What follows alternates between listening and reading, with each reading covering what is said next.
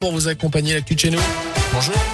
Bonjour Jérôme, bonjour à tous. À la une, le réseau téléphonique revient enfin à 100% aujourd'hui dans le sud de la Loire. Il y a une semaine, jour pour jour, des milliers de Ligériens se sont retrouvés privés de réseau sur leur téléphone, notamment dans la plaine du Forêt ou aux alentours de saint La raison, vous le savez, puisqu'on vous en a parlé sur Radio Scoop. Un incendie volontaire qui a touché une antenne relais à Saint-Éan dans la nuit de mardi à mercredi dernier. Depuis, des équipes techniques s'affairent pour tout remettre en place. Tout devrait rentrer dans l'ordre donc dans la journée. Pour Radio Scoop, le maire de Saint-Éan, Jean-Marc Télisson, fait le point pour nous sur la situation. C'est quand même pas anodin comme acte de malveillance, hein. c'est même un mot assez faible, on va dire. Ce qui m'a été dit euh, dès le départ, c'est qu'il y avait 55 000 abonnés qui étaient impactés, ce qui est quand même euh, colossal. Hein. Après, c'est assez bizarre parce que certaines personnes sont très impactées au niveau téléphone, d'autres pas. Euh, moi, je voudrais souligner simplement quand même l'investissement en personnel, en moyens techniques et autres qui ont été mis en place pour pouvoir réparer ces dégradations qui étaient quand même particulièrement importantes. Hein. C'est à 850 mètres d'altitude, je suis allé les voir ce week-end, je peux vous dire qu'il faisait pas chaud. Ouais. Et ça, je tiens à le souligner. Bouygues Télécom, propriétaire de l'antenne détruite, nous a confirmé la date de ce mercredi pour un retour complet à la normale. Sur place, tout a dû être reconstruit. À retenir également cette euh, journée agitée au lycée Carnot de Rouen. Un ado cagoulé a semé la panique hier au sein de l'établissement. Muni d'un extincteur, il s'est introduit dans une salle de classe. Un enseignant a été légèrement blessé, choqué suite à cette intrusion. Trois autres élèves ont été pris en charge par les secours. Une lycéenne choquée elle aussi par l'événement et deux autres lycéens qui ont reçu des projections de l'extincteur. L'individu cagoulé a lui été interpellé, placé en garde à vue selon le progrès.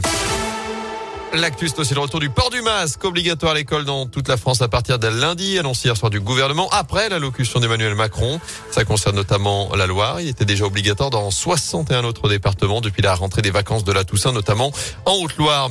Le chef de l'État qui s'est donc exprimé à nouveau face aux Français hier et à partir du 15 décembre, les plus de 65 ans devront avoir une dose de rappel pour garder leur passe sanitaire. Campagne de rappel qui sera également ouverte aux plus de 50, 50 ans dès le début décembre, alors que le taux d'incidence a grimpé de 40 en une semaine. Message semble-t-il entendu puisque 100 000 prises de rendez-vous ont été enregistrées sur Doctolib après l'intervention du président qui est également revenu sur les retraites. Il a repoussé sa réforme à l'an prochain après l'élection présidentielle.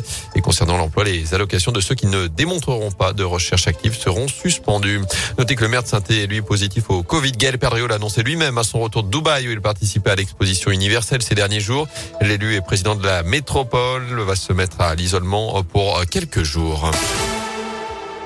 En tennis, la crise de confiance de Benoît Paire. Le numéro 1 français a été sorti dès le premier tour. Hier soir, l'Open International de Rouen, défaite en 3-7 face au 397e mondial.